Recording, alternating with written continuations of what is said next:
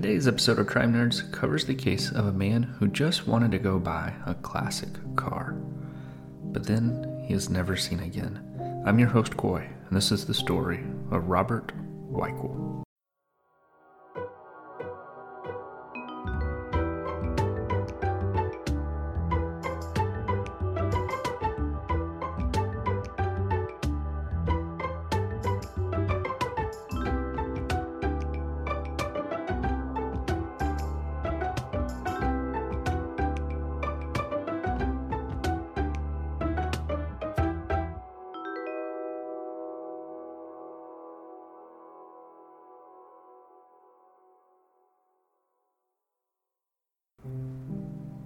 Robert Weichel was born May 18, 1930, in Illinois. He grew up there, and while there isn't much information on his childhood, when he got older, he owned several restaurants there and in New Mexico. He also ventured out to work on the Alaska Pipeline in the early 1990s. He settled in Burien, and I'm probably pronouncing that wrong, a suburb of Seattle, Washington. While settling into the Seattle region, Robert had a great career as a sheet metal worker. In his spare time, he took advantage of all the outdoor activities surrounding the Seattle area. When Robert retired in the 90s, he started a side business to supplement his retirement funds. He would buy classic cars, restore them, and then sell them for a profit. His other passion, which seemed to be more of something he was interested in and not as a business thing, was jewelry. I guess that's as good of a passion to have as any. Robert always wore a 1.25 carat diamond ring, which had a very unique European cut to it. From my own research in 2021, that diamond may cost around eight to twelve thousand dollars, and he even wore this while he was working and restoring cars. Now, this next part, I think everyone can relate to this in a way. You may not be involved in this group, but you've most likely seen this group. In just about every McDonald's or other breakfast places, I would even venture to say this might be a worldwide thing. There's a group of older, retired men that meet almost every single morning for coffee. At 66 years old, Robert was no different. He had a group of friends that he would meet with and socialize with over coffee at a McDonald's every single morning. In early 1996, the group of men were joined by a much younger man one morning. His name was Mike Wynn. Mike was really drawn to Robert and tried to talk to him as much as he could. At the time, Mike didn't have a job and he was supported by his girlfriend. Mike told Robert that he learned about a soldier near Tacoma, Washington, who had a 1950s Ford Thunderbird for sale. This opportunity was perfect for Robert because that was the car that he had been looking for to remodel. Robert gave Mike $1,000 in cash to go to the man and put a deposit down for the car, and then he would follow up with the rest of the payment at a later time. Robert then withdrew $5,200 from his bank in cash for the rest of the car. Robert went to Mike and tried to arrange going to get the car, but Mike kept putting things off and having excuses as to why he couldn't get the car just yet. Understandably, Robert was becoming pretty frustrated with Mike. Robert had already told his friends how excited he was about going to get this car, how it was the exact car that he wanted so badly. But as his frustration grew with Mike, at a poker game with some of his friends, Robert told them that he was either going to get his money back from Mike or they were going to go get that car. On February 21st, 1996, Robert told his friends that he and Mike finally made arrangements to go get in the car the next morning. When Robert told his friends about him and Mike going to get the car, that was the last time that someone who knew him personally had seen or heard from Robert. As days went by, it wasn't out of the ordinary for Robert to not be around. Sometimes when he would go get a car, it would take him a few days before he would show back up.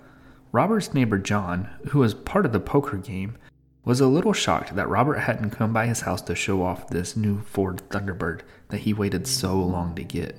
When Robert didn't show up for the next poker game, John became even more concerned. He also thought it was odd that Robert's Mercedes had not been in the driveway since February 21st. He contacted police but was told that Robert, being an adult, and it wasn't uncommon for his trips to take several days, that they weren't going to do a missing persons report. While John had his concerns, back in Illinois, Robert's family was also becoming concerned. They kept trying to call Robert.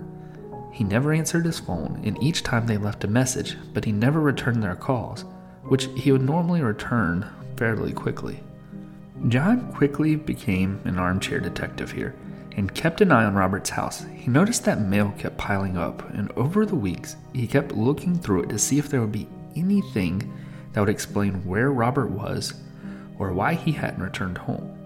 Then, on March 13, 1996, John found a notice to Robert that was informing him that his Mercedes had been towed from a nearby park and ride lot.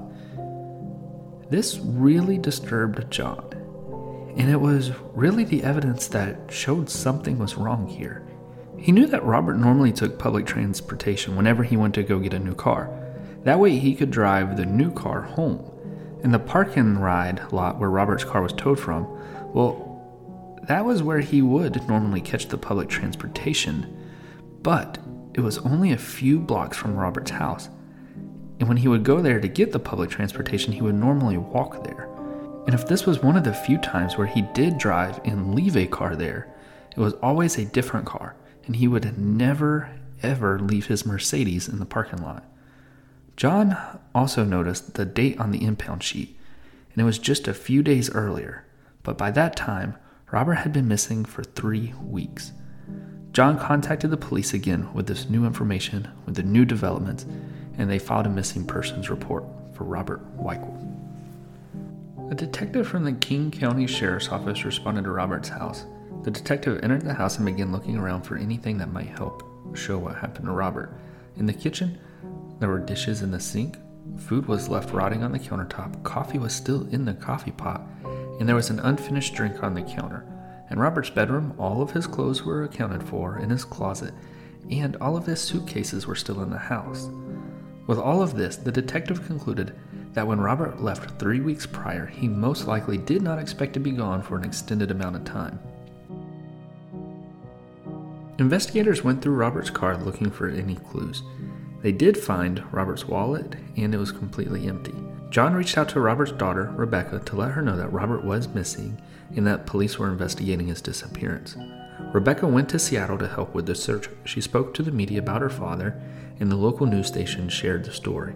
Investigators were hoping that they may get a tip from someone on a robbery that went wrong or some sort of accident that would lead to Robert's disappearance. But no tips came in.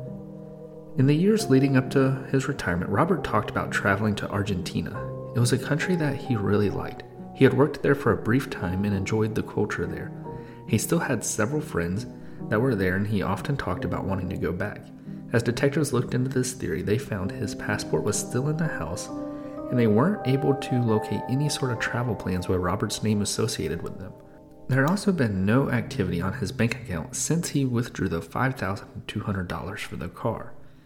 Then things became interesting. John remembered that Robert was talking at the poker game about being upset with someone over a card deal. The only thing was, John didn't remember Robert ever telling him the person's name. Rebecca then went to the McDonald's one morning to meet with a group of men that her father normally had breakfast with. They remembered the younger guy's name was Mike, but they couldn't remember his last name. There was also a manager at the McDonald's that was preparing to leave the store for another job. Before Robert disappeared, a group of men got the manager a going away card and they all signed it.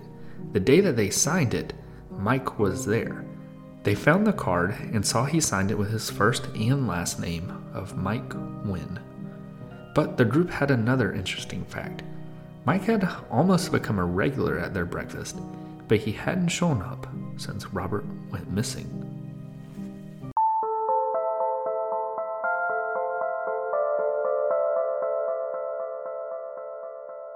How would you like to save a couple of hours each week? Grocery shopping takes time, and time is something that we are always trying to get more of. That's where Instacart comes in. With Instacart, you can spend that extra time catching up on other things like the gym, reading a book, or listening to a podcast while you're reading a book at the gym. Instacart also uses its technology to highlight deals to help save you money. The shoppers pick the freshest produce and they even keep your eggs safe. Instacart delivers to your door in as fast as one hour. If you use the link in the show notes, it helps support this show and it lets Instacart know that I sent you. And you will get a free delivery on your first order of over $35. And now, back to the show.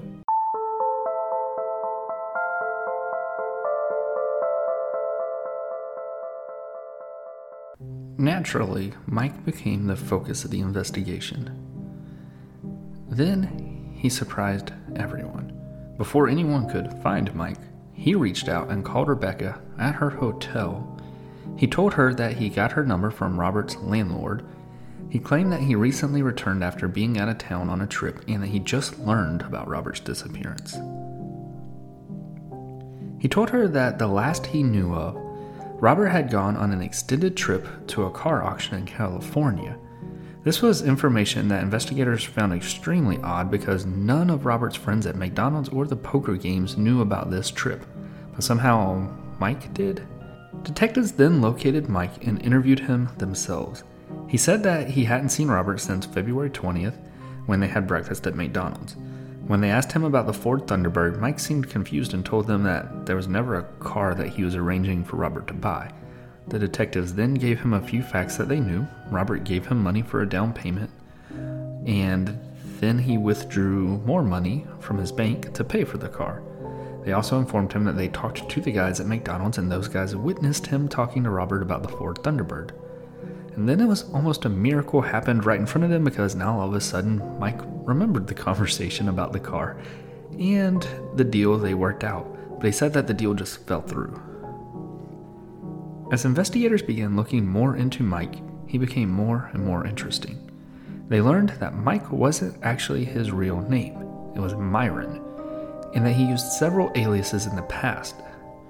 Myron had quite the criminal history also involving drug trafficking and several violent crimes against women. When investigators interviewed his girlfriend, she told them that he claimed he had been going to work every day when he was really going to McDonald's, but she knew that he really didn't have a job. Detectives asked Myron if he would come and do a polygraph, and he said that he would. But at the scheduled time, he didn't show up. The polygraph was then rescheduled. The next time for the polygraph, Myron coincidentally had a dentist appointment that he forgot about. He even gave investigators the name of the dentist. So investigators went to watch the dental office and there were no signs of Myron showing up. They then talked to the dentist, who coincidentally did not even have a patient under any of Myron's aliases. Then came the review of Robert's phone records. There was one particular phone call that stood out that was made on February 20th, the day before he went missing. Robert made two calls to an RV park called Mother Nature's Acres, which is a 130 acre park just south of Tacoma, Washington, where they were going to go get the car from. At first glance, it's easy to think maybe he just wanted to get away. What better way to disappear from everyone than to go to a campground in the middle of a 130 acre forest. But it wasn't just any campground, it was owned by Myron's family. Detectives went to the RV park and spoke to Robin, Myron's sister. She was also able to tell them that on February 23rd, Myron came to the park with a man who did match Robert's description. They drove there together in a black Mercedes. Myron said that they were killing time while they were waiting on a car to be available for them to go purchase. Robin remembered that the guy Myron was with seemed to be growing very impatient with Myron. Other employees at the RV park gave investigators a similar story of Myron with a man who matched Robert's description. If this was in fact Robert at the RV park with Myron, it would be the last time that he was ever seen. Investigators believed that they now had enough proof to show that Myron had lied to them he said that the deal for the card fell through and that they were never seriously trying to get the car, but now Myron is with Robert, an hour from where Robert lived, just outside of Tacoma, the town where the car is supposed to be. So detectives were eager to talk to Myron again. On April 11th, he was arrested on a warrant for a traffic violation, and this seemed like the perfect time to talk to him. But now all of a sudden, he refused to speak with detectives. Myron was soon released from jail on the traffic warrant. While everything looked suspicious and pointed towards Myron, it still wasn't enough to charge him with anything. And then Myron disappeared from the Seattle area. As time passed, detectives followed up on every lead they could. But eventually, the leads began to run out.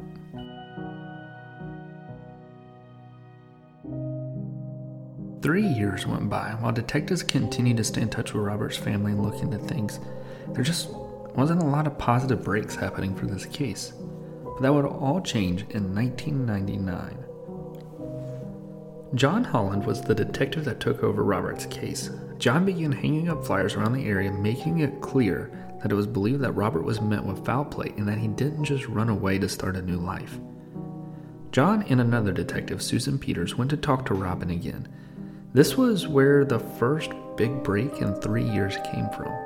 Robin told them that she ran into Myron at a family reunion in Texas and that he had been living there. This was the first time that investigators knew where Myron was since he disappeared after being released from jail. But that wasn't all. She noticed one thing that really stood out. Myron was showing off a very large diamond that was placed in a pendant. This seemed to be odd to her because Myron barely ever kept a job, and there was no legitimate way that he would be able to afford a diamond like that. The question now was could this be Robert's diamond that he always wore on his ring? The detectives tracked down the woman that Myron was dating at the time of Robert's disappearance in 1996. They were no longer in a relationship, and she told them that in late February of 1996, Myron gave her a diamond pendant as a birthday gift. This would have been just a few days after Robert went missing. Remember, the ex girlfriend was already suspicious of Myron around that time. He was lying about going to work every day, so she knew he couldn't afford any sort of gift like this. Because he couldn't afford something like that, she believed that the diamond was fake, but Myron told her that he found it at the and Park and Ride. I'm sure it's no coincidence that this is the same park and ride lot that Robert's car was found in.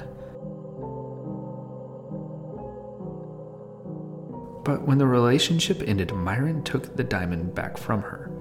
Robin then learned that Myron may have sold the diamond to an aunt of theirs. Robin helped the detectives get in touch with the aunt. The aunt told them that Myron tried to sell her the diamond for $1,500. He claimed that he bought it for more money than that from a coworker. Now, I'm not sure what job he had where he even had a coworker, but I think it's safe to assume that that was a lie. The aunt took the diamond to get it appraised, and it was valued around $5,000. So she made a deal to pay 2,000 for it and also give Myron a place to live at the time. After some negotiations, investigators convinced the aunt to turn the diamond over to them for further examinations. During the exam by a gemologist, it was determined that the diamond was a unique European cut, much like Robert's and it had scrapes on it, consistent with being worn while someone was doing metal work. Detectives then reached Myron on the phone in Texas.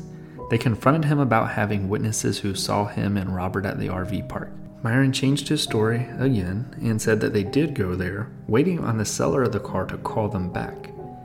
He said that they drove back to Burien but couldn't remember where Robert dropped him off at. Myron was asked if he would be on the security camera at the park and ride. Then all of a sudden, Myron remembered getting dropped off there. The detectives then took a trip to Texas to speak with Myron face to face. This time, they told Myron that they had the diamond. He claimed again that he found it in the park and ride. The same one where Robert's car was found. They asked if there was any reason why Robert's DNA would be on the diamond that he supposedly found. He said that after he found it, he did show it to Robert. Investigators felt that they had enough evidence at this point to charge Myron with murder. But the prosecutors felt a little different. They weren't confident that they could convict Myron without finding Robert's body. So Myron wasn't arrested at that time, and the main focus of the investigation turned to looking for Robert's body.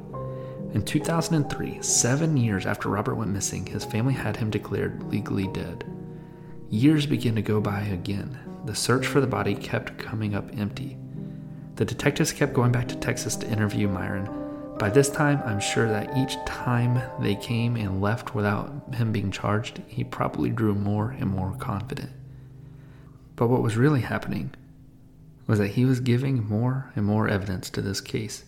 Each time they spoke to him, they caught him in a different lie or changing the story around. Each inconsistent statement was documented. In 2009, things changed. A friend of Myron's approached the detectives. He said that after one visit, Myron told him, Nothing's gonna happen. They're not even looking in the right ballpark for the body. This was the evidence in the statement that the detectives and prosecutors felt confident with that showed that Myron not only knew Robert was dead, but that he knew where the body was. And with this new development in 2009, a warrant for first degree murder was issued. Myron was arrested in Texas and extradited back to Washington. The trial started in mid 2010. Prosecutors showed that Myron had a history of defrauding people in the exact same way that he did Robert. They presented other cases where Myron found something that the victims really wanted and he claimed that he could help them purchase it. He then took a portion of their money to help with the purchase but never finished the deal. His various aliases also helped support this theory. The main theory was that Myron overheard Robert talking about cars and saw him showing cash at a McDonald's one morning. Maybe even the diamond ring. And that's how he decided on Robert as the next target. But this time things were different than all the other scams because Robert caught on to Myron's game, so it's theorized that Myron then led Robert to an isolated location with the pretext of meeting the seller for the car. Once they were in the location, Myron killed Robert and disposed of the body. All of that seemed very likely, but this trial was declared a mistrial. One of the biggest reasons was because the jury didn't believe that it was thoroughly investigated on the possibility that Robert suddenly decided to move to Argentina. I guess even without taking his passport, clothes, money, and wallet, that was still something the jury could see happening.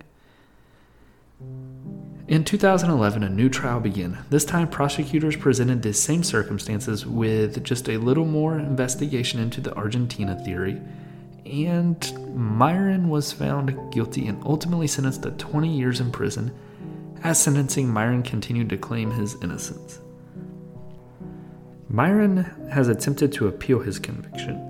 One of the reasons, he claimed, was that a juror was in the same elevator as the prosecutors and the defense attorneys, at which time the juror then proceeded to look at the prosecutor's evidence, which I don't want to say that that's another lie that Myron told, but it would take some serious confidence to be a juror in an elevator with all the lawyers involved in the case, and you want to try and do some sort of Nicolas Cage type of stealing the Declaration of Independence mission to see just some of the evidence in a very short elevator ride?